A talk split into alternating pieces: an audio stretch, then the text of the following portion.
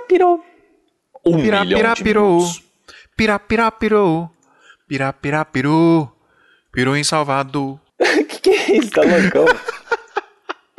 Você não lembra do Hermes e Renato, essa música? Eu lembro, mano. Chegou um loirão e pisou no Nossa. cocô. Ele não... chegou um negão e pisou no cocô. Ele tá estressadão. Mano, que música nada a ver. Lê aí, mano.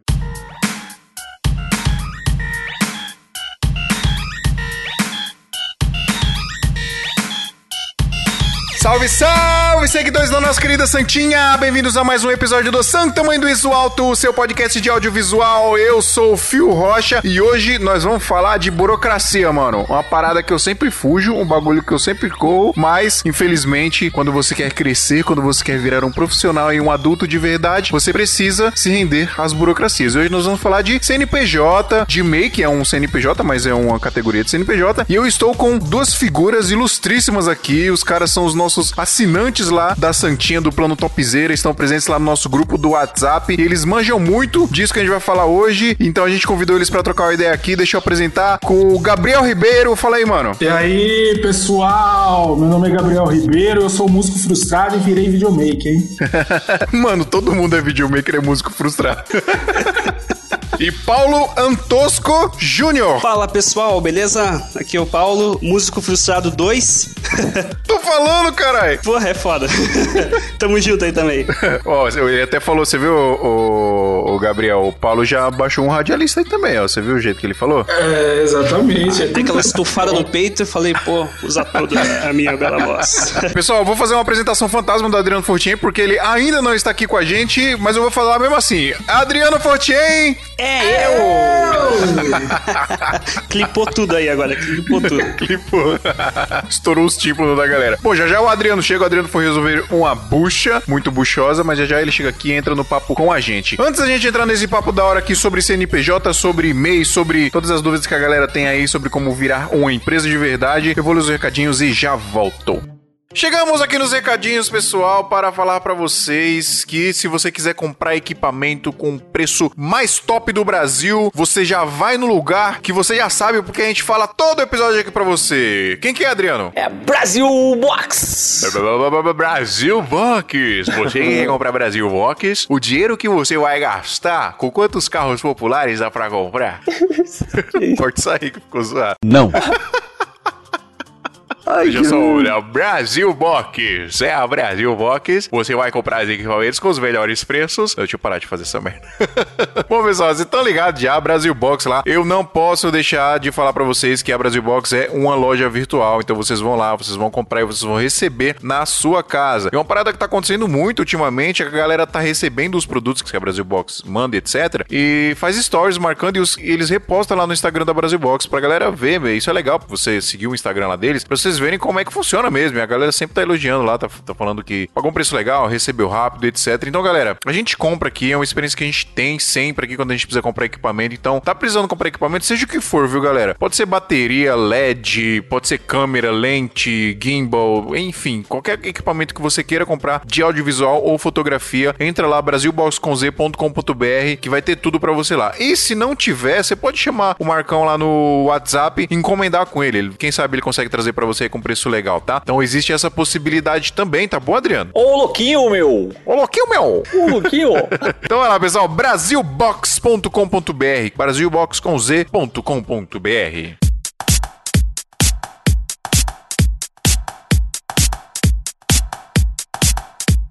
Lembrando que nós temos dois cursos, dois links de dois cursos lá da Escola Ozzy aqui pra divulgar pra vocês, galera. Só vocês irem lá no post deste episódio, santamanhodoisoalto.com.br. No post desse episódio tem os dois links lá. Um dos cursos é o curso de produção de vídeo completo, então é um curso que vai ensinar pra você aí tudo o que você precisa saber para produzir um vídeo, inclusive de áudio também, que é muito importante aí, tem módulos de áudio. Você já terminou, Adriano, de fazer o curso? Ainda não, cara. Tava envolvido no outro trabalho. Eu Vou preciso falar, terminar. pro, vou falar pro Maurício te dar uma advertência.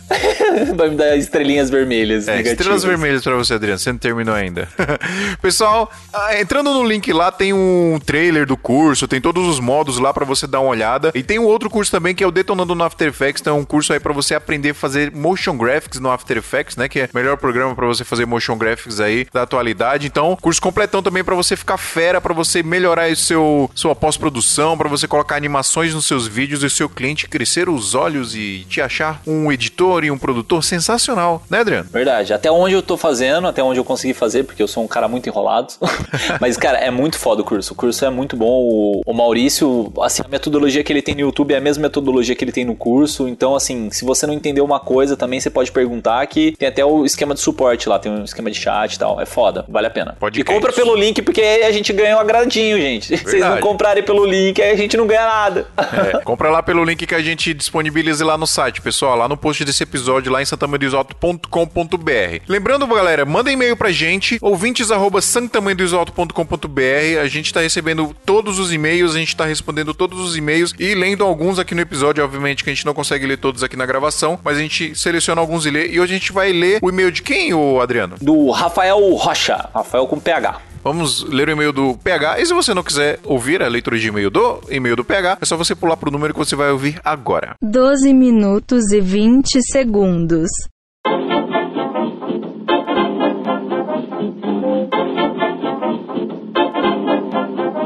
Então, vou ler aqui o e-mail do Rafael Rocha. Boa tarde, bom dia, boa noite, galera. Me chamo Rafael, trabalho na área de audiovisual já faz algum tempo e hoje faço um curso técnico de produção de áudio e vídeo no IFB de Brasília. Gostaria de dar uma. Não existe FB.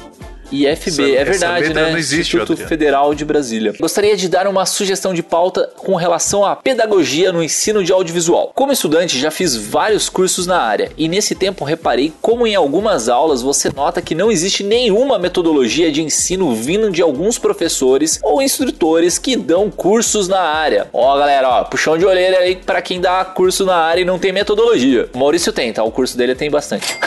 Puxa o jabá, né? É, por mais que sejam, não existe nenhuma didática na construção da aula. Acho até pela nossa área ter um peso mais operacional do que teórico. Não que não exista teoria dentro da área, mas sinto que isso tem ficado de lado e sendo substituído pelo sentido Chico Xavier de fazer as coisas. A galera faz, mas na hora de explicar parece que fizeram uma psicografia porque nunca sabem explicar com exatidão suas próprias ideias e conceitos e como criaram algo. Fico muito agradecido e se puderem dar um salve pra galera do IFB, o podcast de vocês é super recomendado pelos professores e alunos daqui. Valeu! Mano, que da hora, Os nós, viado. Tamo no IFB de Brasília, velho! Porra, velho, que da hora, Abraço, mano! abraço pra galera aí do FB de Brasília. da hora, valeu mesmo, Rafael. Então, cara, sobre metodologia de ensino, eu vou falar assim pela minha experiência, tá? É, eu fiz o NIP, que é uma, uma faculdade aqui de São Paulo, acho que até tem no Paraná e tal, mas assim, é basicamente São Paulo. E eu percebia muito isso, assim, tinha professores que eram fodas, fodas, fodas, fodas. Tipo assim, o cara é o Darcy Campiotti, por exemplo, que era o professor que dava mais aulas pra gente. O cara é formado em animação, assim, não é especificamente de cinema ou produção de vídeo, mas o cara gostava tanto de falar sobre isso, de estudar sobre isso, né? Fora, vamos falar assim, da postila que ele tinha que seguir, né? O cara, tipo, ele trazia muita coisa de fora da experiência dele, da vida dele, assim, tipo, e, pô, acrescentava demais pra gente, saca? Em compensação, tinha alguns professores que, tipo, não falando mal da faculdade, mas acaba sendo isso, né? Eles não vinham tão bem preparados, né? Ou não tinham uma bagagem legal de, de experiências próprias, ou mesmo não preparavam muito bem as aulas. Então isso acontece, pelo menos acredito, em faculdades, tá? Em cursos menores, é, eu acho que por ser menor, pelo menos todos os cursos menores que eu fiz, eles são um pouco mais diretos nesse sentido. É, e agora a questão de teoria e prática, velho, eu acho que vai muito também do professor que você tá pesquisando. Hoje tem internet, tem YouTube, eu acho que é o melhor lugar para você conseguir avaliar a metodologia do cara, o jeito que o cara ensina, porque, por exemplo, tem o André Rodrigues, que é que gravou com a gente até o, o- o episódio da semana passada. Mano, o André Rodrigues é o cara mais teórico que eu conheço do, de audiovisual, né? Ou tem o, o Bruno Massal também, que manja pra caramba, cara, trabalhar na Canon é foda pra caceta. É, são caras teóricos. Em compensação, tem pessoas que são totalmente práticas. Você vê, tipo, o Lucas PKTA, né, que a gente gravou também no episódio 45 com ele. Cara, ele é um maluco prático prático. Tipo assim, o- eu e o Phil mesmo, eu sou um cara super teórico, o Phil é um cara super prático. Então, assim, eu acho que é, você- vai de você também conseguir analisar os seus mentores pra obter aquilo que você tá procurando, né? Porque eu acho que tem, tem os dois lados ali no audiovisual, então a gente tem que fazer meio que o- uma média disso aí. Não sei se você concorda, Phil. É, tem que. Na verdade, cara, metodologia é uma parada. É meio bizarra, assim. Eu acho que é um dom do professor, saca? O jeito que o cara explica, né? O jeito Fala. que o cara explica, sei lá, rola um pouco de paixão ali na hora de fazer a parada. Tem professores e, e professores, né, mano? Não Tem como a gente julgar também, porque, sei lá, cara, é um negócio muito, muito complexo. Mas é importante, né, mano, você ter metodologia, porque o professor ele tem que entender que para quem você tá explicando ali, já às vezes o cara não sabe nada, né? Então você tem que, né, ter aquela cadência, tem que ter um esquema legal pra te ensinar. Tem até um cara que a gente podia trocar uma ideia, a gente já tava sondando ele, né, pra vir gravar aqui com a gente, né? Seu ídolo aí, o Adriano? O Bruno Baltarejo? Ele mesmo. Cara, ele é foda, velho. Eu acho que no Brasil, assim, é, é porque é até meio chato, assim, pra não ficar excluindo ninguém. Mas aqui no Brasil, pra mim, é o Maurício da Ozzy, o Matheus do Brainstorm e o Bruno Baltarejo, cara. São um dos caras, assim, que, que mais me inspiram nesse, nesse sentido de educação, né? De, Faculdade perfeita, coloca, coloca os três pra ser professor. É, e aí vai de vocês se identificarem. Eu falo de se identificar bastante com o professor, porque às vezes aquele cara, ele ensina perfeitamente pro seu camarada, mas pra você não encaixa muito bem. Às vezes ele é super perfeito pra você e pro seu camarada, sei lá, falta alguma coisa. Então acho que a melhor coisa hoje, a gente tem YouTube, cara, você consegue ver metodologia dos caras antes, né? Então até é uma dica pra professores de faculdade, cara, começa a soltar conteúdo no YouTube, cara, porque é só porta de conhecimento mesmo, é só, só sei lá, seu portfólio que você consegue soltar, né? Tipo, acho que conhecimento nunca é demais, velho. A diferença que a gente paga num curso é a ordenação desse esse conteúdo. Porque, por exemplo, você vê no YouTube, assim, tudo que você aprende numa faculdade ou aprende em qualquer curso, assim, pago, você consegue achar na internet de graça. O problema é o tempo que você vai gastar para achar essas informações ordenadas. Então, o curso, basicamente, ele vem disso, ordenação das informações ali, né? Uma linha de, de raciocínio para você. Eu acho muito massa isso. Tem um, tem um esquema que eu tava até conversando com, com o Bason há um tempo atrás, porque ele é um cara super pra frentão, né? Tipo, o curso dele, eu tô fazendo o curso dele, cara, é super animador, é super empolgante e tal. E eu me identifico bastante com isso, assim. Mas tem uma galera que, por exemplo, que curte é, mais o Dylan, que é o, o cara do, do Lemonade. Tipo assim, é um cara mais calmo, mais contido, assim, mais seguro do que ele tá falando, assim. Ele não, não é muito de fazer brincadeiras no, no curso dele. Então, assim, eu acho que vai muito de você conseguir se identificar com o professor que é a sua cara. É muito complexo essa parada, né, cara? Mas quando o professor é bom, ele é bom, não tem jeito, não adianta. É, tem que gostar do que faz, né? É, exatamente. Então já era, mano. Vamos pro É episódio? isso. Partiu, partiu o episódio. Partiu pauta. Bom!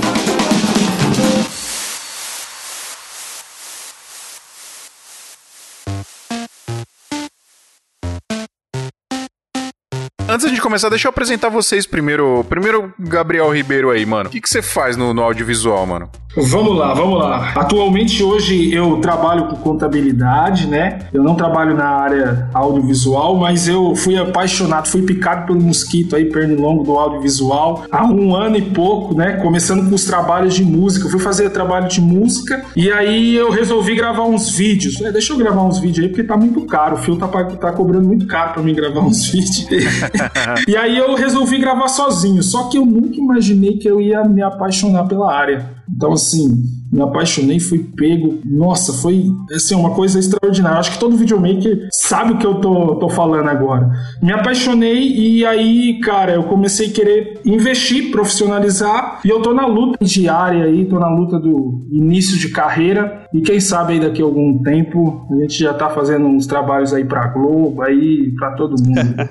Top demais. É, E o que, que você fazia relacionado à contabilidade? Ou faz, não sei. Vamos lá, eu ainda faço, faço. É uma área boa, eu gosto muito também. É uma área que dá um dinheirinho bom também, comparado ao videomaker, dá até dó do pessoal aí que tem que matar, matar um leão por dia, mas a gente tá matando os leões lá, mas tá garantido no final do mês, né? Mas o que, que eu trabalho hoje? Hoje eu trabalho com contabilidade e especificamente na área de ativo imobilizado. Você sabe o que é ativo imobilizado, Phil? Não faço a mínima ideia é Por exemplo, vou dar um exemplo para você muito simples. A sua câmera que você está utilizando aí é um ativo imobilizado. Um ativo mobilizado. Imobilizado. Imobilizado. O que, que é? Todos os bens da empresa, né? Então eu faço a parte gerencial, a parte é, também é, é, física, cuido de todos os bens da empresa e faço também uma, uma penca de outras coisas. A área contábil é muito ampla, então você imagina, se a gente for começar a discutir aqui, a gente vai até amanhã e olhe lá.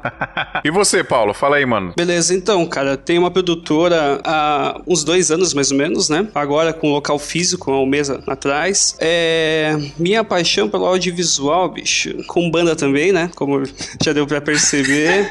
Normal, né? Normal. Acho que 98% da galera. Então é, peguei celular, comecei a filmar os caras da banda e tal. Pô, daí apareceu uma oportunidade no escritório onde eu trabalho hoje, é, pedindo pra fazer uns vídeos lá. Ah, pô, ajuda a gente aí a divulgar, fazer uns cursos aqui e tal, pra divulgar pros nossos clientes, né? Eu falei, ah, vou pegar uma câmera aqui semi-profissional da minha, da minha namorada e vou ver como que é esse negócio, né? Aí dei uma fuçada, na época, eu até lembro da câmera ainda, uma Sony Sony Alpha 3000. É uma semi-profissional lá, mas filme em Full HD. Isso em 2016. Aí, cara, eu peguei e comecei a me apaixonar por isso também, cara. Eu falei, nossa, é. Tá aqui uma fonte de renda auxiliar que dá bem mais que música. Que, porque, Meu porque, amigo, poxa, quando você aperta o REC, já era. Já era, né? Você, É você tomou um uma chave, chave de REC. Né? Quando, quando, a, quando a mina dá uma chave de. Vocês sabem o que no, no cara? Vocês tomaram a chave de REC. Putz, verdade, isso mesmo, cara. E, no- na, e na contabilidade aqui, o que você faz? Cara, na contabilidade, ainda trabalho com contabilidade, tô na área há uns 5 anos, né? E de uns tempos pra cá, é, tô mais na consultoria para clientes ali, é, procurando soluções em, em- em produtos, em softwares ali para auxiliar os clientes, né? Então, lá, lá no grupo, às vezes eu me, me meto no meio das conversas lá pra falar, ah, utiliza o Banco Inter aí, ah, usa tal negocinho. Eu sou, é, é costume meu já, né? Então, eu tô, o, o meu papel hoje lá é isso, né? Mas trabalhei em diversas áreas ali dentro, como o próprio Gabriel falou, né? É uma área, a contabilidade é muito ampla e hoje minha função é mais isso ali, né? Dar essa consultoria para os clientes, né? Show de bola.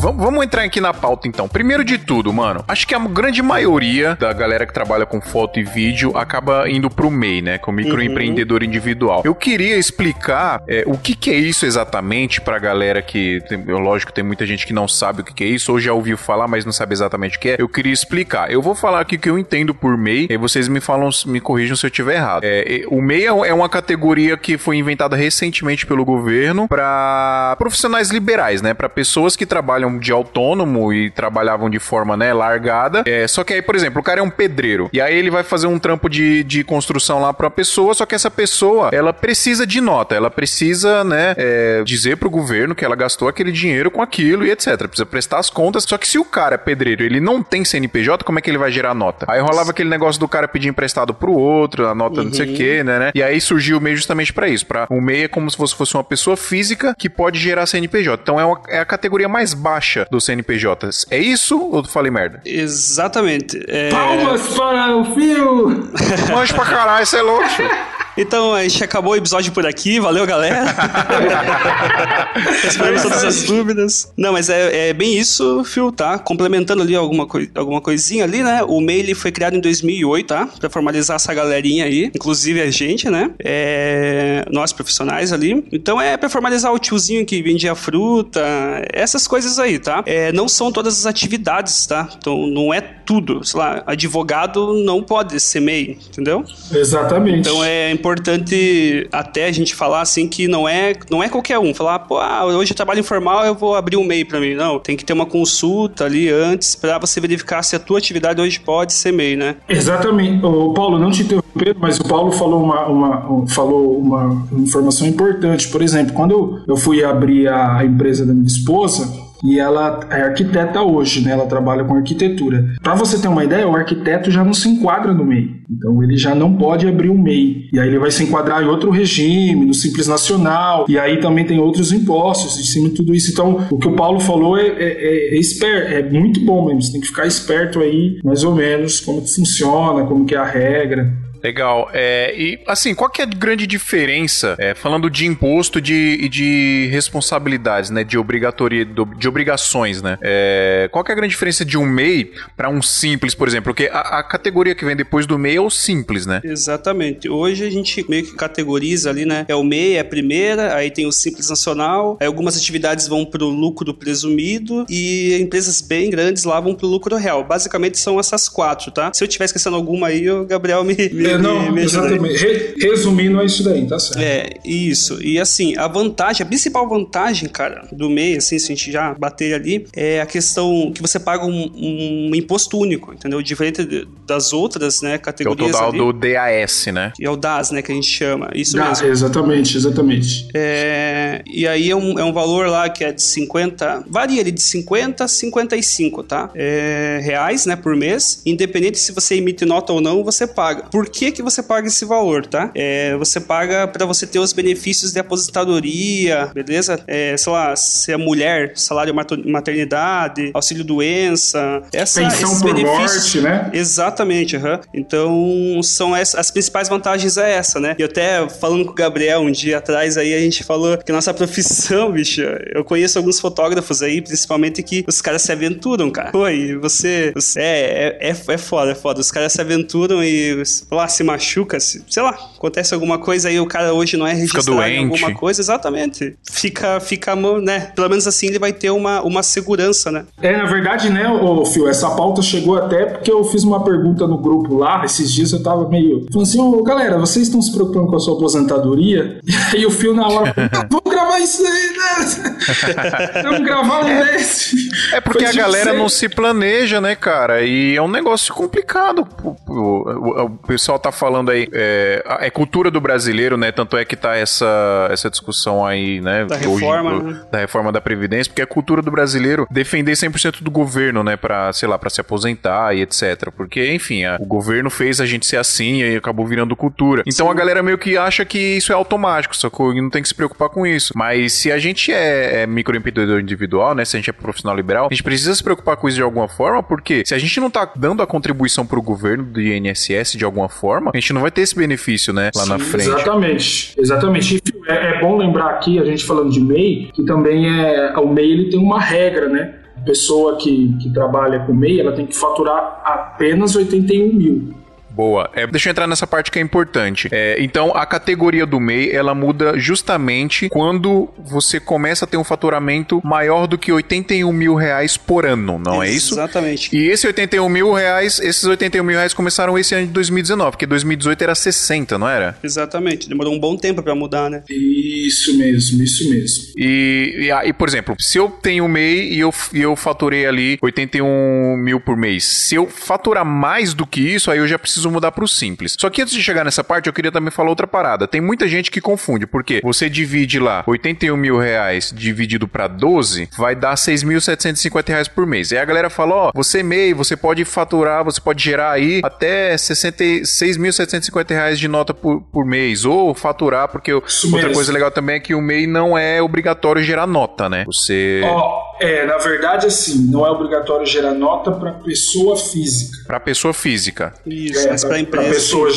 isso, pra empresa você é obrigatório gerar nota. Então tem é os pontos, né, Fio, que às vezes o pessoal fica com dúvida e aí é, e aí tem que se atentar a isso, entendeu? É, na verdade, no, no, no dia a dia, sempre que você for fazer um trampo pra empresa, acho que vai ser muito difícil a empresa não pedir nota pra você, porque ele também, ela também precisa prestar conta, né? Diferente do Exatamente. cara que é, que é CPF. O cara que é pessoa física, tá prestando um, um- um serviço pra pessoa física, o cara não, né, não tem necessidade ali de prestar conta daquilo, então você não é obrigado a gerar nota daquilo pra ele. Agora, falando do, do valor mensal aqui, tem muita gente que acha que eu só posso faturar 6.750 reais por mês. E na verdade não é, né? Se eu faturar é, o dobro disso, sei lá, se eu faturar 13.500 reais esse mês e não faturar nada mês que vem, eu ainda tô de boa, tô dentro aí da minha média, né? Desde que não atinja os 81. Isso, você pode emitir, por exemplo, 81 mil reais no dia 1 de janeiro e emitir mais nota no ano inteiro, entendeu? Você Não ainda vai tá fazer no meio. mais nada o resto do ano, é. Você ainda tá no meio, né? É, mas assim, a questão da, da nota fiscal não ser obrigada, isso é verdade.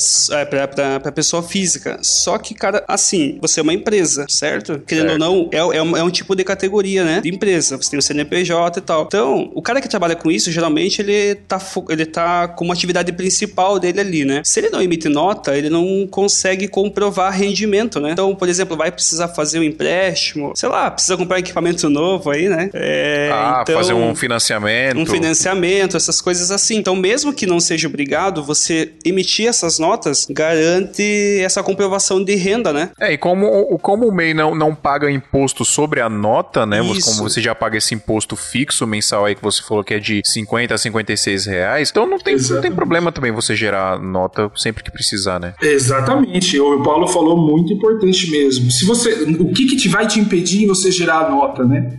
Nada. Então, é, é, o maior controle que você tem da sua empresa é, é essencial aí para o seu negócio. Então, a recomendação mesmo é que você emita nota até para pessoa física, até questão de, de uma garantia, garantia que eu falo assim, o seu, o seu cliente vai ver que você é, um, é uma empresa, é um fotógrafo sério, é um videomaker sério, né?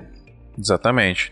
Eu acho que isso daí vale muito a pena. Passa muita confiança, né? Isso é verdade. aham. E uma coisa só que a gente acabou esquecendo de falar ali, também é legal, né, Gabriel? É a parte da contratação, cara. Você, como MEI, Ah, você é pode verdade, contratar exatamente. até um funcionário, né? Então, pagando ali o salário mínimo ou o salário da base do, da categoria que a gente chama, né? Por exemplo, ah, eu Sim. vou contratar é, um assistente, vamos, vamos ver, digamos que tem, vai ter essa profissão lá, né? No, no, no cadastro lá nacional, mas lá, assistente administrativo. Aí é, Escravo. isso, estagiário. Quase isso. Estagiário. É, aí você pode. Ou, ou vai ser o 998, que é hoje, né? 2019, Salário mínimo. É, o salário mínimo, ou pode ser o salário, o salário base da categoria. Sei lá, o cara dessa categoria lá é 1.200 reais, entendeu? Então hoje você pode estar contratando até uma pessoa, tá? Faturando esses 81 mil aí por ano. Show de bola. Exatamente, exatamente, Paulo. É isso aí mesmo. Uma parada que eu tenho dúvida é, sobre o MEI é, é o ISS. Quando eu. Quando eu o, o, o, o que, que é isso? Porque eu, eu ouvi dizer, por exemplo, se eu for prestar um serviço em outro local e, esse, e, e eu pago o ISS nesse local, eu não entendo muito como é que é isso. Vocês podem me explicar? Quer falar aí, Gabriel? Então, na verdade, o, o, o Phil, você hoje, o seu regime é MEI, certo? Certo. Beleza. O que acontece? No MEI não tem é, o ISS, ele sempre vai ser um valor fixo. Então, assim, eu não tenho. O que, o que a pessoa provavelmente deve ter falado para você, ela deve ter confundido em outros regimes. Por exemplo, vou dar um exemplo bem, bem clássico assim. É, de um imposto que a gente paga assim no regime de lucro real, é, de ICMS, por exemplo. No MEI também tem, mas se eu não me engano é um real. cara. O Paulo possa. Isso. É, o- é, É um real, isso né? Foi o que eu falei ali, que varia entre 50 e 55. É justamente isso. Você paga os 5% do INSS, né? Hoje, que, que é, o sal- é 5% de, do salário mínimo, que é R$ 49,90, 50 reais. E se você vende alguma coisa, você paga mais um real, que a gente chama de ICMS. Isso. Ou, se você é, presta serviço, que é o nosso caso aí hoje, é 5 reais de ISS. Então você junta tudo no, no- nesse, nesse imposto, no DAS, né? Ah, então já tá tudo embutido no DAS. Exatamente. Complementa aí, Gabriel. Desculpa, Xerife. E é- não, sem problema, sério. Então, assim, é, talvez a pessoa confunde, porque é, acontece muito das pessoas confundir os regimes. Ah, eu ouvi falar como é que é, eu vi que é desse jeito, um- uma pessoa falou que é dessa forma. Por exemplo, o ICMS, pra gente falando de lucro real, ele é de. Ele, cada estado tem uma alíquota. Então, por exemplo, ah, tem um estado de Minas tem uma, um estado de, de Belo Horizonte tem uma. E, e se você. e- e- E o do Rio de Janeiro é, o, é cinco vezes mais. É, eu não, eu, não, eu não sou da área tributária, mas é, é, é- é bem assim, entendeu? É bem desse jeito. E aí cada estado vai ter a sua. E se você, se você é, é, vende é um produto para lá, você vai ter que pegar é, essa diferença, por exemplo, ah, chama de é, DIFAL, diferença de imposto. Cara, é uma coisa bem mais ampla, Complexa, bem, mais- bem complexa, que, que se a gente for falar aqui, a gente vai começar a... a Confundir a galera também. é, confundi. O MEI, assim, só pra gente resumir, Fio, o MEI é algo simples, né? Na verdade, tem até é engraçado quando o pessoal fala muito assim, simples nacional, mas nada é simples, né? É que o pessoal, por falta de instrução, porque a gente entende que as pessoas que, que hoje estão na categoria de MEI são pessoas que não têm tanta qualificação, são pessoas que começaram, por exemplo, uma barraquinha de cachorro quente, não tem nem acesso ao computador. E é legal até complementar isso que para você tem o governo ele disponibiliza, né, na verdade, uma opção para você que não tem muita experiência e não tem muita familiaridade com computador ou com qualquer outra forma de,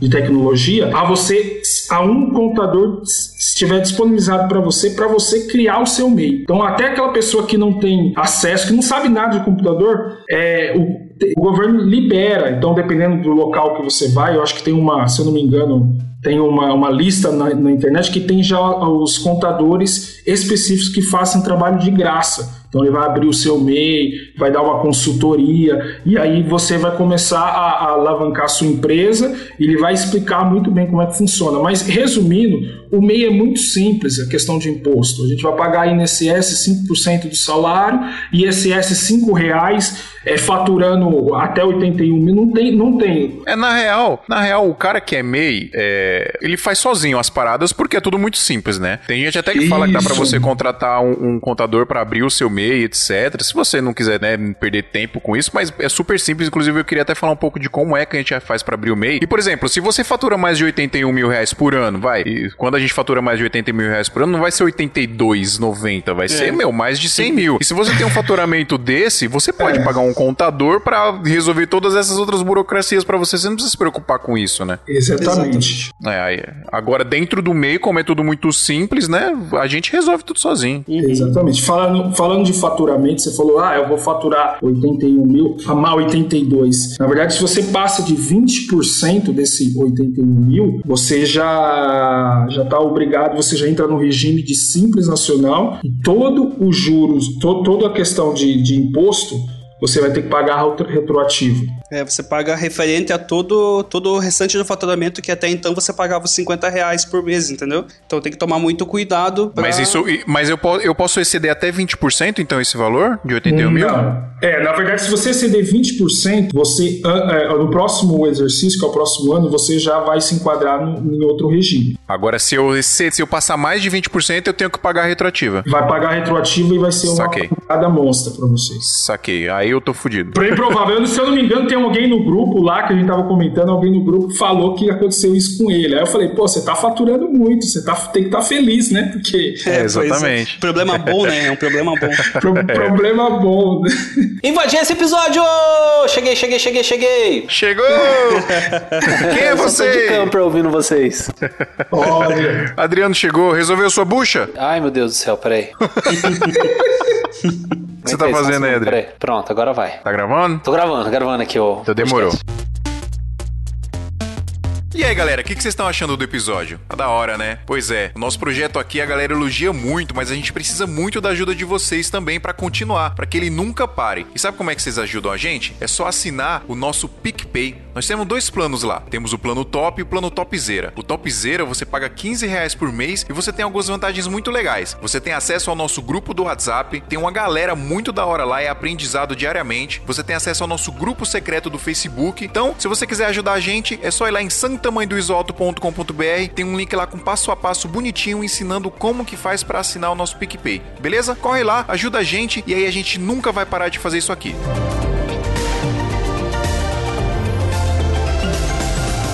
Bom, então vamos aqui no passo a passo de como, do que, que a gente precisa fazer para abrir o MEI, né? Qual que é o, o, procedimento que a gente, a gente tem que fazer para virar uma empresa, para abrir o MEI e ter CNPJ? Tá, vamos lá. Primeira coisa, né? Você tem que verificar no teu município, né, na tua cidade aí, se o endereço que você quer abrir, seja na sua casa ou algum estabelecimento, é permitido você abrir o MEI, né? Você ter atividade ali, no nosso caso aí de fotógrafo ou de filmmaker, tá? filmador, né, como tá lá na, na atividade. Depois disso, depois de você consultar, você pode ir na, na prefeitura consultar, algumas prefeituras têm o site onde você já consegue fazer essa, esse, esse cadastro, né, antecipado ali para verificar essa possibilidade ou não. A partir disso, autorizando essa, esse endereço, você pode estar tá entrando no, no, portal lá do empreendedor, do MEI, da, do governo, né? E ali você preencher seus dados, né? Pegar todos os seus dados pessoais. É, na hora mesmo ali, cadastrando, você já, já gera o teu número de CNPJ, né? Que a gente chama, né? O Cadastro Nacional de Pessoa Jurídica. Que ali já te qualifica como uma empresa, né? Então, assim, é, é legal porque não tem custo nenhum, tá? Você vai receber...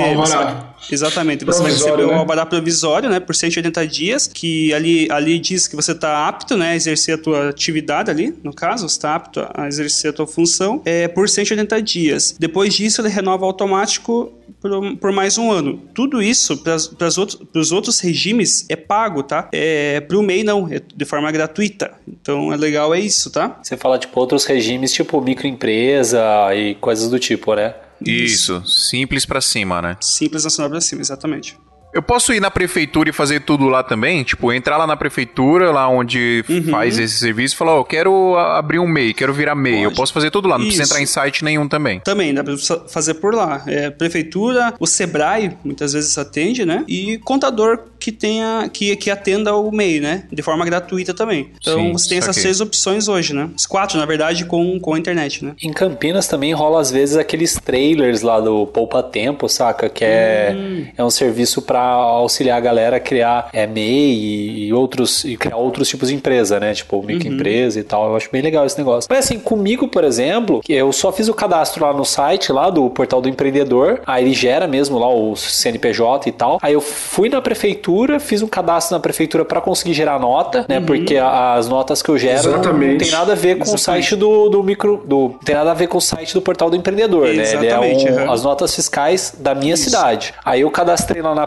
prefeitura lá no. Tem um sistema lá que chama Portas Abertas, foi super rápido, assim, coisa de tipo duas horas assim. Já é, tipo assim, duas horas. Eu fiquei lá, tipo, sei lá, uns 15 minutos, mas depois de umas duas horas já tava habilitado para eu começar a gerar nota. E já era, cara, tipo, foi super simples, assim. Aí uhum. os pagamentos dos boletos, né? Porque todo mês você tem aquele valorzinho pra você pagar. Agora eu não lembro, agora é 45, 80, sei lá, não lembro. É 50 reais mais ou menos. É, uns 50 conta aí. Uhum. Aí, aí eu faço só pelo portal do, do empreendedor mesmo. Aí, tipo, gero nota pela prefeitura e pago o boleto pelo portal do empreendedor. Eu falei assim, os caras estão falando aí, Paulo, é assim, ah, eu pago 40, não sei. Eu espero que os caras estejam pagando aí, pelo menos. Porque é, tem que pagar.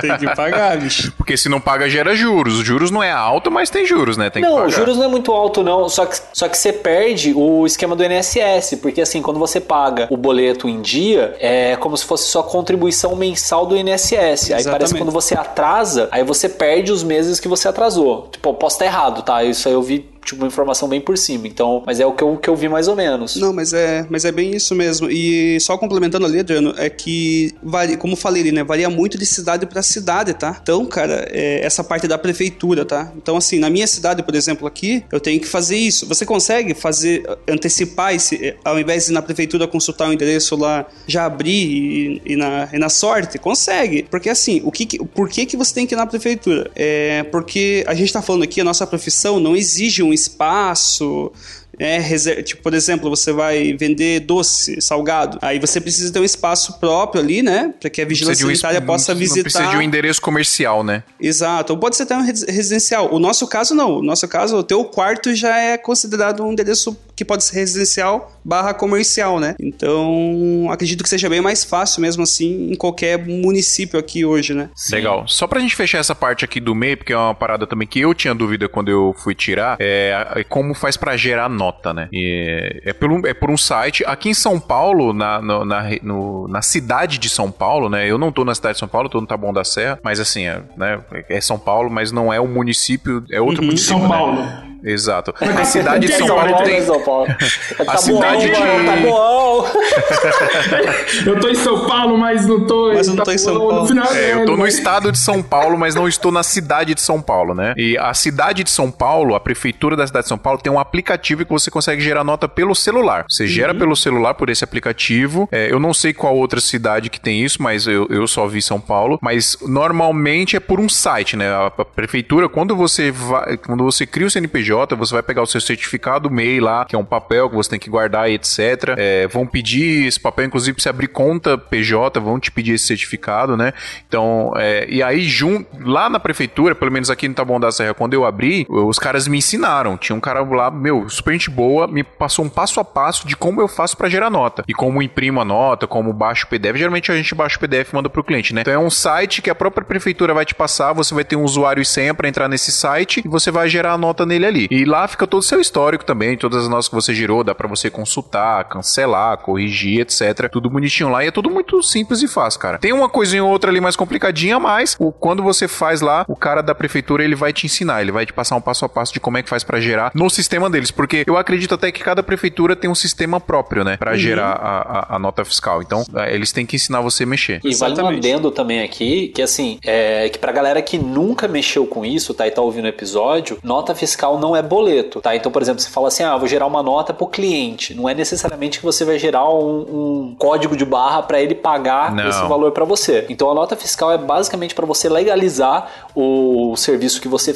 prestou, né, para aquele cliente. E normalmente, se é empresa, né, quando é, é pessoa física, as, normalmente as pessoas nem pedem nota, mas quando é empresa, principalmente, eles exigem que seja feita uma nota. É, e aí, feita a nota, você tem que gerar também, por exemplo, o boleto, né? Se o cara não for te pagar por depósito bancário. Uhum. Né? É, na algumas... verdade, isso vai depender de cada cliente, né? É, a gente pode entrar nessa parte de boleto, de transferência, as coisas, quando a gente for falar da conta PJ, né? Uh, antes eu queria perguntar para vocês o que, que é CNI. CNI, a gente chama de KINAI também, tá? Mas é a mesma coisa. Uhum. É o código.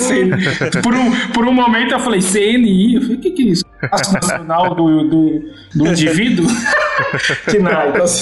É, não, mas é, mas é o código, na verdade, que, que é a atividade, né? Então hoje até tem três atividades assim que a gente chama que enquadra, né? É, enquadra a gente, né? Fotógrafo barra filmmaker. É, que é fotógrafo, filmador tá? Nome feio, né? Filmador. Filmador, tem filmador independente, né? Filmador, exatamente. fotógrafo independente, filmador independente e tem também caso, né? Alguém queira abrir um meio para vender equipamento, também tem o código lá para venda de, de, de, produtos, né? De fotografia barra filmagem lá. Então hoje são, são, três, são três atividades assim principais, né? Eu posso ter mais de, de, de, de um CNI no meu CNPJ? Por exemplo, eu faço vídeo, mas às vezes eu tiro umas fotos também. Eu posso uhum. ter os dois no meu CNPJ? Você pode ter o principal, né? Que é o teu, né? o teu principal, digamos, no teu caso de filmador independente.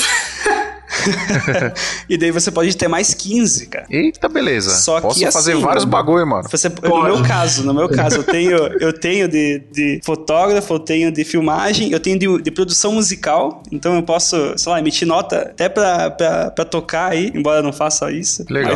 O legal é que eu tinha um amigo meu que, que ele, ele, ele, tinha uma loja de ovo, vendia ovo, sabe? E aí eu fui perguntar, oh, qual que é o seu KNAI e tal, tava perguntando, ele falou, ah, eu vendo ovo, eu vendo chinelo. Cara tinha todos praticamente. Você via até que.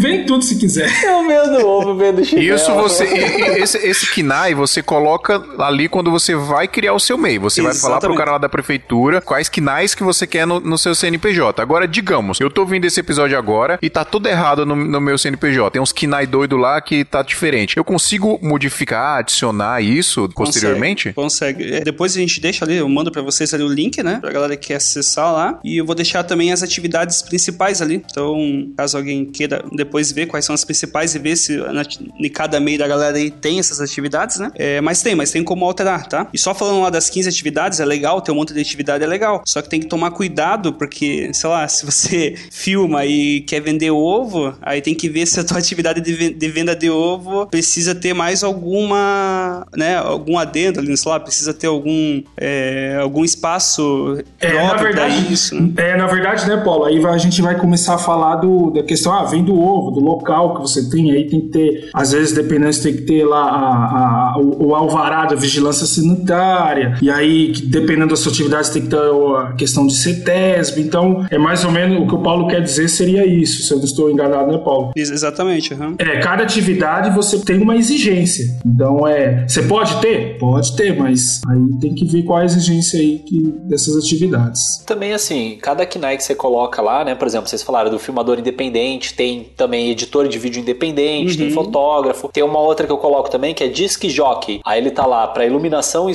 sonorização de eventos. Você sabe que disc jockey é DJ, né? É tá DJ. Nossa.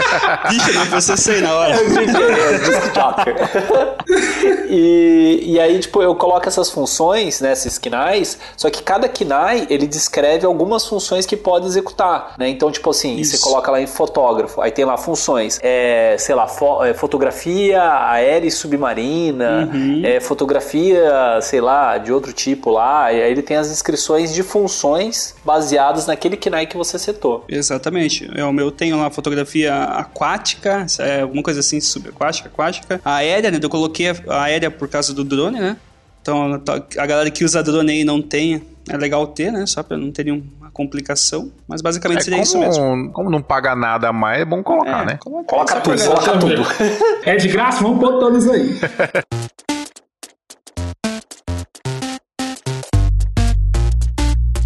Beleza, a gente já abriu o e-mail, a gente já conseguiu gerar nota no sisteminha lá. Agora, e pra fazer nota de saída? Por exemplo, eu vou fazer um casamento, eu contratei um freelancer. Eu preciso gerar uma nota desse cara pra eu dizer que eu estou pagando pra ele? Ou é uma parada meio que fica ali, meio vista grossa, não sei o quê? Vamos lá.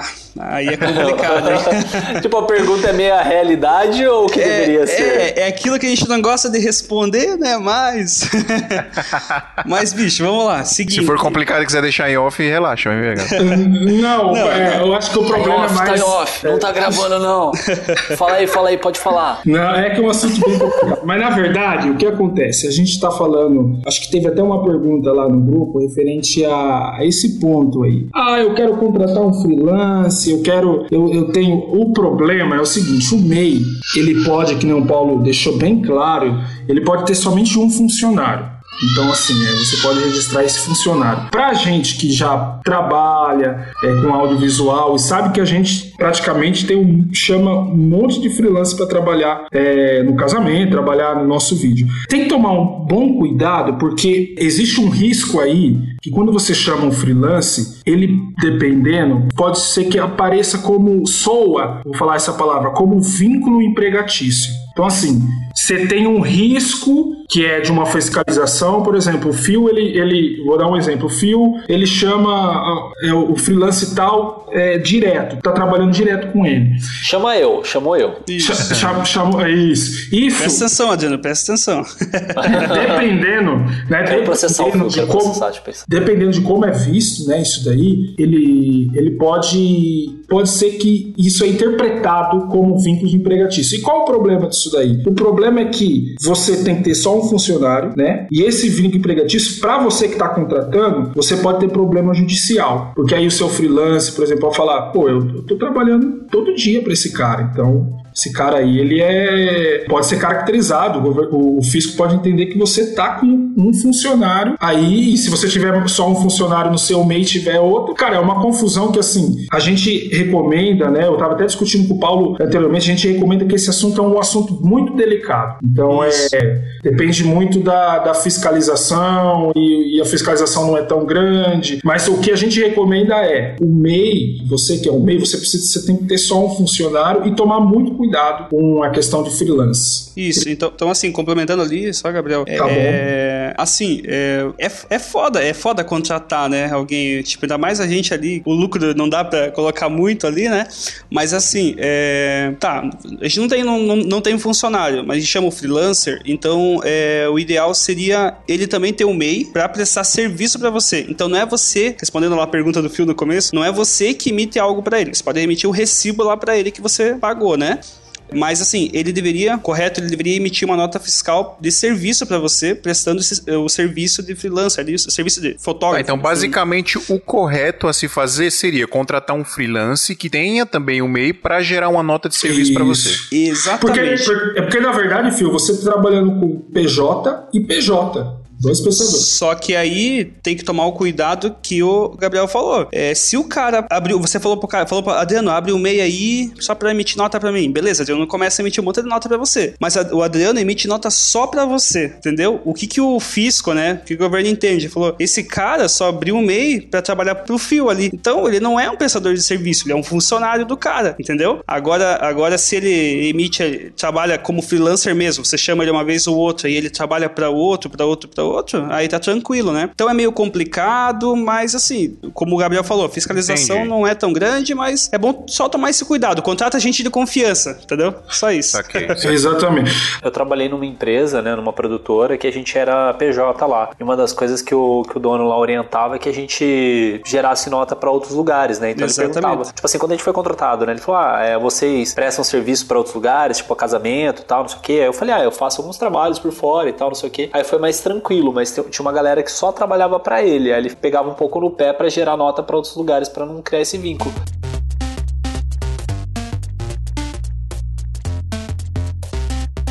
Bom, galera, vamos falar um pouco agora sobre como é o procedimento para a gente receber pagamento do cliente. Eu vou falar uma experiência minha aqui. Acho que nos, nos primeiros meses que eu fui CNPJ, que eu, que eu fui MEI, eu não tinha conta pessoa jurídica, eu não tinha conta PJ no banco, eu só tinha conta física. Então, quando eu Certo. fazia algum serviço com nota fiscal, eu gerava nota fiscal, lá na, na descrição da nota eu colocava a conta e falava que o pagamento seria por depósito bancário, né? Aí o cliente fazia depósito ou transferência do jeito que ele preferisse. Só que aí, eu não sei se mudou alguma coisa ou se as empresas começaram a se precaver um pouco mais. Todo mundo que eu gerava nota começou a exigir que a conta vinculada ao serviço, né? A conta que eles fossem pagar fosse vinculada ao meu CNPJ. Então, obrigatoriamente, eu teria que ter uma conta pessoa jurídica. Eu tive que correr para abrir banco, né? uma, é, eu tive que correr para abrir uma, uma conta pessoa jurídica. E aí começou a surgir um monte de dúvida. Conta pessoa jurídica tem taxa? Não tem? Como é que é? É mais difícil? É mais fácil? Etc. Como foi a experiência de vocês de abrir conta jurídica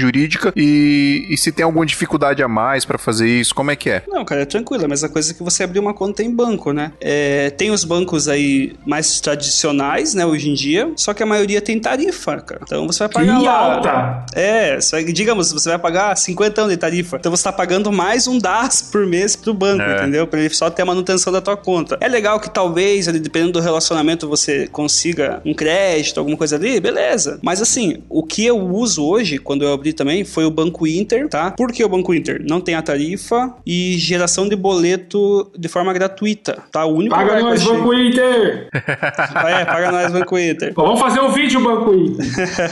e aí, é o que eu indico pra galera. Então, o que eu indico hoje, assim, não- tem algum, alguns, alguns outros bancos, é, algumas fintechs, né, também aí que... O meu é o, o Agibank, o Paulo. Agibank, é, tem a Agibank também. Você consegue, Fio, é, também gerar boleto sem, sem pagar nada? Ou Consigo. coisa assim? Tem, tem um limite lá de, bol... de valor por mês de boleto, mas consigo sim. É, no- Mas no esse limite ele é bem alto, assim. O Paulo tá falando, eu tava acessando o Banco Inter recentemente e, cara, é uma ótima opção aí pros meios. Não, o Inter é o melhor que tem. Eu, quando eu abri Ah, é no, no, no. Agibank, eu, eu, eu vacilei. Eu bu- esburrada. Não, mas ó, é, eu tenho o Nubank. Ah, eu e o Fio a gente tem o do original também, que é do podcast. O Fio tem o pessoal dele que é Gbank. Assim, cada um tem a sua vantagem e desvantagem. Eu acho que nesse sentido aí cabe mais ao ouvinte dar uma pesquisada até no YouTube, que tem vários vídeos de, de tipo, galera que fala de finanças falando as vantagens e desvantagens. É, tipo, hoje exatamente. eu descobri que cada saque bancário que eu faço do Nubank eu pago 6,50 no, 6,50. naqueles 24 horas, né? Porque você tem um cartãozinho do Nubank bonitinho. Você não tem agência, mas você pode sacar no 24 horas. Aí eu fiquei muito triste. Aí, eu faço- aí o que que eu tô fazendo? Jogo um TED pra outra conta bancária e da outra conta bancária eu saco, que é o TED eu não pago no Nubank. Mas isso, tem Isso. várias outras fintechs. É, no, no Agibank não paga. No, no, no Agibank não. No Agibank paga, depende. Eu posso fazer até acho que 5 TEDs no mês. Mas o, o Inter ele é limitado, né? São TEDs gratuitos e TED limitados, né? limitado e acho, que pra MEI até 100 boletos, cara, você consegue emitir no mês. Quem me dera se eu conseguisse emitir 100 boletos no mês, né? Pois é. todo mundo. Eu acho que é uma das melhores opções, mas é sempre bom pesquisar e tirar Sim, suas sim. próprias conclusões, né? Mas acho que hoje é a melhor, é a melhor solução mesmo. Agora, é, teve um cara, um- a gente, quando a gente abriu lá para sugestões pra galera lá do grupo do, do- da Santinha, lá dos assinantes, teve um cara que perguntou o seguinte: quando o cliente não quer pagar a taxa do TED pra fazer o pagamento, como, como é que eu faço pra emitir boleto pra ele pra- e ficar isento dessa taxa? Paga a taxa e aí. Ó, primeiro, primeiro, primeiro de tudo, né? O cliente não, não- não tem essa de não querer pagar a taxa do TED, velho. Não existe isso. você dá a opção pra ele fazer depósito ou transferência. Agora, o jeito que ele vai Exatamente. pagar ah, é problema dele, né? Se você tiver essas, é, esses bancos de fintechs, né? Tipo o Nubank, por exemplo, que eu uso, é, você consegue gerar um boleto. Tipo assim, o depósito que eu faço no Nubank é feito por boleto. Então, tipo assim, eu vou no meu Nubank, gera um boleto de, sei lá, quero depositar 200 reais. Gera um boleto de 200 reais, pago esse boleto e compensando o boleto é o depósito na minha conta. Né? Então, eu faço isso com meus clientes. Eu gero esse Entendi. boleto de depósito e Ô, o cara Adriano. paga esse boleto. Entendi, ô Adriano, mas aí o Nubank, se eu não me engano, ele é pessoa física, certo? É, o no conta é pessoa física. É o do E- podcast que a gente acaba usando é o do do original. O original é pessoa jurídica. E pessoa física também, certo? O Nubank eu acho que é só pessoa física. O meu é pessoa É. física. Porque tem uma diferença aí. É, exatamente. Então, assim, o porquê, né? Não tô fazendo mexer essa porra desse banco do, do Inter, mas é por que que eu optei? Porque foi o único que eu encontrei, é que tem lá a opção de sacado, tá? Que é onde você coloca os dados do teu cliente no boleto. Então, o único que eu encontrei foi o Banco Inter, cara. Por isso que eu sempre indico. Então, você consegue mandar o boleto é com os dados do sacado, que a gente chama, né? Os dados do cliente, do cliente. Porque senão você gera um boleto pra você mesmo. Aí as, as empresas também não aceitam dessa forma, entendeu? Exato, porque o, o Nubank hoje a opção dele é uma pessoa, conta pessoa física e não conta pessoa jurídica. Ô Phil, e deixa eu fazer uma pergunta pra você. A pessoa começava a exigir conta PJ e você perguntou, você teve curiosidade de perguntar um dia por quê? Não, na verdade, é. A gente sempre tá, com, tá em contato com marketing, né? Ou marketing, ou por exemplo, quando é artista, tá em contato com o produtor, não tá em contato diretamente com o financeiro. E aí a gente fala, mas por. não- eu perguntei, né? Mas por que? Sempre pagaram na conta física, né? Não, mas é que agora eles estão exigindo a conta jurídica. E aí tá bom. Aí eu fui correr atrás e abri. Nas minhas pesquisas, eu, eu fiz a burrada de abrir no Agibank. é, enfim, mas, mas foi, Fala isso não, fala isso não. O Agibank pode patrocinar nós, cara. Não, mas assim, é, o Inter tem mais vantagem. Tem, outros não quer, bancos, não tem o que dizer, né? Sim. Eu tive um problema um tempo atrás, porque assim, pra mim, pelo menos, só clientes grandes que pediam que o boleto fosse no mesmo CNPJ da nota fiscal que eu gerei, tá? Então, tipo, ele, ah, ele vai ter que depositar nessa conta, então tem que ser o mesmo CNPJ da nota fiscal que eu gerei. É, então, quando eu tive isso com, com clientes grandes, tá? Isso aí foi uma vez ou outra que aconteceu, eu tive que pedir uma nota pra um camarada meu pra conseguir fazer esse trâmite, né? Porque eu não tinha conta no banco. Eu tentei no Itaú, tentei no Bradesco e os dois gerentes do, do banco, talvez, sei lá, por causa da minha movimentação ser baixa, ou sei lá, porque o cara olhou eu e falou, nossa, esse maluco é muito hippie aí, não vou abrir conta jurídica pra ele não. porque, tipo, conta jurídica é mais difícil pra você cobrar o cara, né? O cara pode quebrar a empresa e, tipo, dar balão, teoricamente, no, no banco, né? Então, em bancos tradicionais é mais difícil você conseguir gerar essa, nota, essa conta jurídica. Já em fintechs, cara, é dois minutos, velho. Você clica lá no aplicativo, solicitar e tal, ele fala, ah, tira uma foto com o seu RG pum, já era, você tá com a sua conta. Massa. Muito bom. A única coisa que eu tive que fazer foi mandar lá o, o meu certificado do MEI pra eles, que é um PDFzinho que você gera, ou imprime, né, da sua preferência. E acho que eu mandei também o meu o DASNICIMEI, que é aquela parada que você gera no final Declaração, do né? ano, né? A declaração. Exatamente. É, inclusive, isso é uma parada importante de falar, né? O MEI precisa fazer essa declaração anual, né? Precisa. É, na verdade o MEI, ele tem que, é, essa declaração é, é obrigatória de todo MEI, o MEI tem que fazer essa declaração mostrando o faturamento, as despesas que tem da empresa e também é muito bom lembrar que também o MEI é uma parte empresa, muita pessoa confunde que o MEI como pessoa física. Na verdade, o MEI, o seu CNPJ, é sua empresa. E você, com o seu CPF, é sua pessoa física. E também, dependendo, dependendo de, de quanto que você tem seu lucro, você também precisa fazer a declaração de imposto de renda. Então é Ah, importante. sim. É, é importante saber é, di- diferenciar as coisas, porque em geral as pessoas, as pessoas não se preocupam com isso, né? Pessoas vai, cria o MEI e, e não, não controla e é uma loucura e não sabe nem se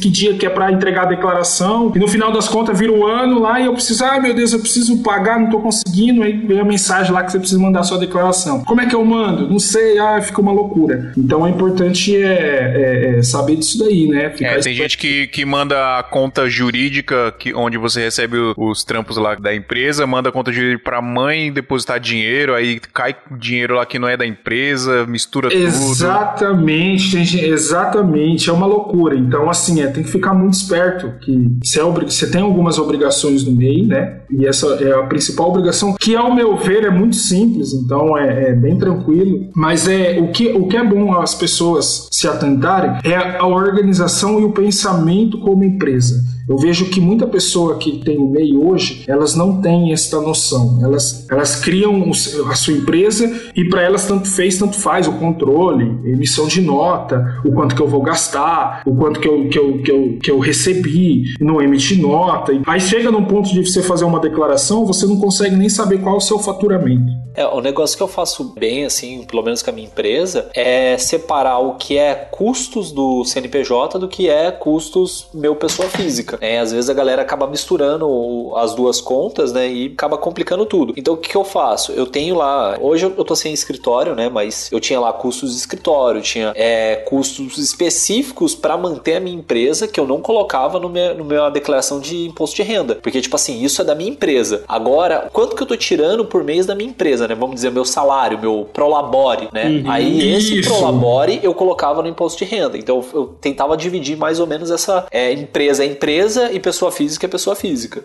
Tá, mas por exemplo, é, eu como pessoa física, eu sou isento de imposto, é 24 mil reais por ano? Não, na verdade é assim, o, o Fio, é, a gente precisa, para você, por exemplo, descobrir se você é obrigatório a entregar a declaração do imposto de renda de 2019, que a gente já, já entregou, né? Você precisa é, fazer uma conta, que é muito simples, entendeu? Então, é, eu vou tentar exemplificar mais ou menos só para as pessoas entenderem que tem muita pessoa que tem dúvida nisso daí. Muita dúvida, ah, será que eu preciso declarar? Será que eu não preciso declarar? Na verdade, o Adriano complementou dizendo que é muito importante e ele faz dessa forma, ele separa o que é, o que é faturamento e custo da empresa e separam isso com o custo pessoal também, despesa pessoal. A princípio, você precisa ir nessa lógica do MEI. Então, como é que funciona assim? Se eu preciso ter, se eu preciso declarar imposto de renda ou não? Você vai pegar sua receita bruta que você teve e mais suas menos suas despesas comprovadas, você vai chegar nesse lucro. Para você ter uma ideia, você tem que é muito complicado. Não sei nem se a gente vai conseguir exemplificar de uma forma correta aqui. Talvez eu não consiga exemplificar, mas para você para você ter esse essa é, essa verificação se você vai ou não é, declarar imposto de renda, você precisa pegar o seu faturamento vou dar um exemplo aqui, 70 mil, você faturou 70 mil no ano, você vai ter que colocar uma porcentagem de valor de presunção de lucratividade. O que é presunção de lucratividade? Para cada serviço, você tem uma porcentagem de é, imposto isento. Isso quem determina é o governo, né? Exatamente, Paulo. Paulo falou certo. Por exemplo, para comércio você vai ter 8%, para é, transporte passageiro, estou dando um exemplo, 16%, para serviço, que é o nosso, 32%. Então, você pegando o seu lucro, é, o seu lucro não, sua receita bruta, por exemplo, 70 mil vezes 32%, que é a precisão de, a precisão de lucratividade, a taxa de serviço, você vai chegar na parcela isenta. Nesse caso, deu 22 2.400. Você pegando todo o seu lucro, que é a sua, o seu faturamento menos as suas despesas da sua empresa, você vai chegar em, um valor. O que, que você vai fazer? Esse valor de lucro menos essa parcela, se chegar a aumentar o valor, se der 28 mil, você é obrigatório a declarar. Se der menos, você não está obrigatório a declarar no imposto de renda. Então, assim, eu tentei exemplificar o mais simples possível. Desculpa se eu, se eu, se eu fiz de uma forma é, incorreta aqui, mas é. Nem dá para explicar de uma forma simples isso, né, velho? Ah, não, até tem pessoas que conseguem explicar, tem tutorial no YouTube, consegue explicar. É que eu não tenho, eu sou muito dinâmico para explicar isso. Mas tem uma regrinha que não é, não é difícil. Eu lembro que eu entrei, que tem no site do Sebrae, se você pesquisar assim, ó, é, MEI, pode declarar imposto de renda? Cara, lá tem o passo a passo para você entender se você vai declarar imposto de renda ou não. Gabriel, só um bug na Matrix aqui. E se o cara pegar assim, comprar um monte de equipamentos para não bater esses 28 mil reais e fala que os equipamentos são da empresa? Bom, na verdade, o que, que, que é esse caso? Ah, eu, eu tô comprando equipamento. Você está movimentando sua empresa para ela, pra ela é, trabalhar. Isso não tem nenhum problema. Por exemplo, não chegou, não, não bateu a, a, a Fala, como posso dizer? Não bateu o valor para que você. O teto, né? O teto. O teto, não, você não vai declarar. Então, assim, só que você tem dinheiro para comprar comprar todos os equipamentos? é uma coisa bem, bem complexa aí, né? Então é. Você tá gastando mais, porque equipamento é caro. Eu tenho, eu tenho na cueca, tem dinheiro É. na cueca. Pra não pagar imposto de renda, que às vezes vai ser no máximo lá mil, dois mil, você vai, vai investir só pra não pagar imposto de renda? Não sei se eu Não, vou mas ó, tá batendo, E tá batendo complementando, 30 né? mil. Aí vai dar zica, velho. Vai passar dos 28, compra dois mil equipamentos, mano. Compra os dois, ilu- os dois iluminadores ali, fechou. Já era, investimento da empresa. Mas, mas complementando ali só, Adriano, até você comentou lá que você precisava emitir o boleto aquela vez, não conseguiu crédito, o banco não quis liberar, te viu com cara de hippie e tal. É, Cabeludo também, né? Chega lá, Pois é. cabeludo barbudo, fala, ah, mano, não vou É, você tem não. duas opções, tá? A primeira é você tirar essa barba e cortar o cabelo. ou,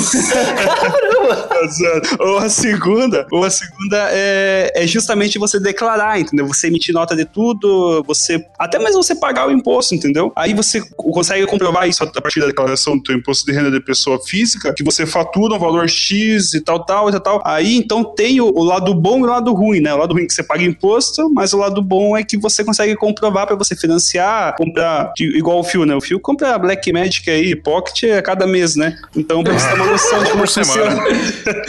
Uma por semana. Ó, eu tava hoje numa reunião e a gente tava. Reunião de. Olha, eu falando reunião de negócios. Mas é. Eu tava numa reunião e a gente tava discutindo exatamente. Pra você ter uma ideia, a empresa, por exemplo, de um regime de lucro real, qualquer empresa, a maior parte de lucratividade, maior parte do, do custo, tudo isso vai pro governo. Então, assim, o governo ele, ele pega muito. É uma realidade do Brasil. Para você ter uma empresa no Brasil é muito caro. Então, até mesmo você vê o Simples Nacional aí, para muitas pessoas não tem nada de, de, de simples. O MEI, tem gente que não consegue nem pagar o mês, por exemplo, de 55, dependendo aí né, da, da pessoa. Mas é, é só, só para você entender, é muito complicado mesmo. E assim, imposto não tem como fugir. É impossível. Então, assim, eu recomendo que você faça tudo certo. Ah, eu vou fazer, eu, eu vou comprar, vou querer comprar mais para pagar menos imposto. Não, paga o que tem de pagar e resolva a sua vida, porque, cara, é, é bem complicado isso daí. Não tem onde fugir. Eu acho que não tem onde fugir do leão, não tem onde fugir de nada. Até porque, apesar de, de todas as dificuldades, mesmo você pagando o imposto do bonitinho, você vai ganhar uma grana, sacou? Não, não, Não. é, não adianta você ser ganancioso ao ponto de, tipo, querer sonegar, querer fazer cambalagem, porque isso só vai dar merda lá na frente pra você, cara. Então, tenta fazer o máximo das coisas certinhos, que, que a melhor coisa que tem é você botar a cabeça no travesseiro, ficar com a consciência tranquila que você tá fazendo tudo certo. O problema é, o Brasil é tão bizarro que às vezes você fazer uns bagulho certo, aparece um bagulho errado, né? que você nem sabia, mas é bom a gente tentar evitar, né? Só dando um spoiler aí, ó, só dando um spoiler, é, eu descobri essa semana que vai ter uma declaração nova pro MEI, tá? Só que ainda não tá oficial, então não vou divulgar nada. Nossa Só que prepara, galera do MEI aí, que tem mais uma declaração, tá? Só pra dar um spoilerzinho Que aí. legal! deixa, deixa eu contar outro bug da Matrix aqui de você ter MEI. Cara, eu era muito feliz quando eu era funcionário, que eu podia usar o Sesc, né? O Sesc. eu gostava muito de ter o Sesc, nadar nas piscinas, tal. São Paulo tem bastante Sesc. E aí, quando eu virei MEI, eu descobri que eu não posso ter o Sesc. Aí eu fiquei muito triste. Aí o que eu descobri? Eu não fiz isso, mas eu fiquei muito tentado a fazer. É que se você empregar a sua esposa como sua funcionária no MEI, ela pode ter acesso ao Sesc. E como ela é sua esposa, aí entra no vínculo familiar, aí você entra no Sesc também. Nossa senhora. são brechas, Aí né? Todo mundo pode nadar na piscina de graça. É Vocês estão vendo que o Adriano é o rei do cambalacho, né? Vocês estão vocês estão ligando, vocês estão dando a ligada, né? Mas você tá ligado que você vai pagar um pouco mais, né, Diana? Então, É mais fácil pagar pra entrar no, no, no, É. no, Ah, no Sesc, Sesc caralho. mano. 50 O do Sesc é Sesc baita de um não- clube da hora, mano.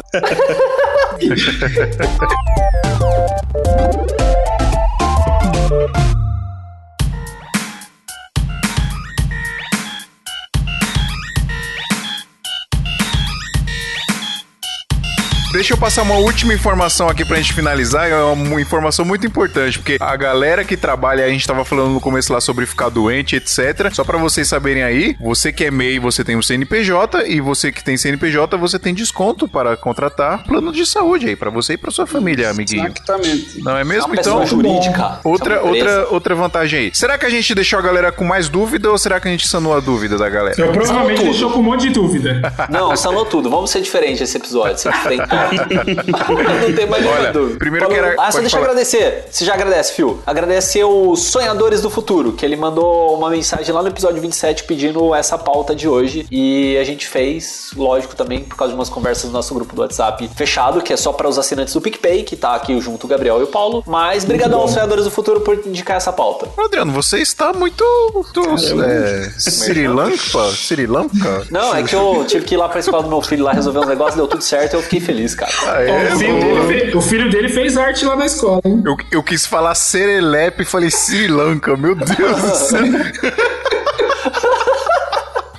De longe, esse é um dos melhores episódios que nós já gravamos, hein? Foi muito foda. Muito obrigado, Gabriel. Muito obrigado, Paulo. Gravaremos mais vezes aí, com certeza, galera. Muito obrigado mesmo. Não agradece eu mesmo, só porque eu cheguei atrasado. É isso aí, ô Fio, eu queria agradecer aí ao Paulo, agradecer a você, o Adriano, também ao pessoal que escuta aí o Santa Mãe do Iso Alto. É, desculpa se eu não atendi, é, tipo, todas as, as perguntas, eu não falei tudo que deveria ter falado, mas o importante é que a gente tá aqui pra trocar uma ideia, aprender também, porque ninguém sabe tudo. E, cara, foi, foi, foi muito bom, estou muito feliz, e é isso aí. Muito obrigado. Pô, muito obrigado, velho. que Você é louco. Agregou demais. Valeu, gente, também aí. Obrigado pela oportunidade de poder compartilhar um pouquinho e aprender também. Pô, tô aí pra, se puder ajudar a galera aí, uma perguntinha básica ou outra ele possa ajudar, né? Só que não, não, não aproveita muito, que senão já manda um boleto do Inter pra galera.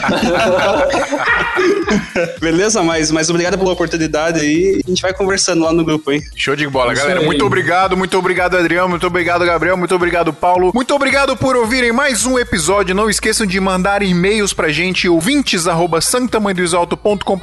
Lembrando que estamos em todas as plataformas de podcast, todos os agregadores, iTunes, Apple Podcast e no Spotify também, galera. Muito obrigado e até semana que vem. Adeus!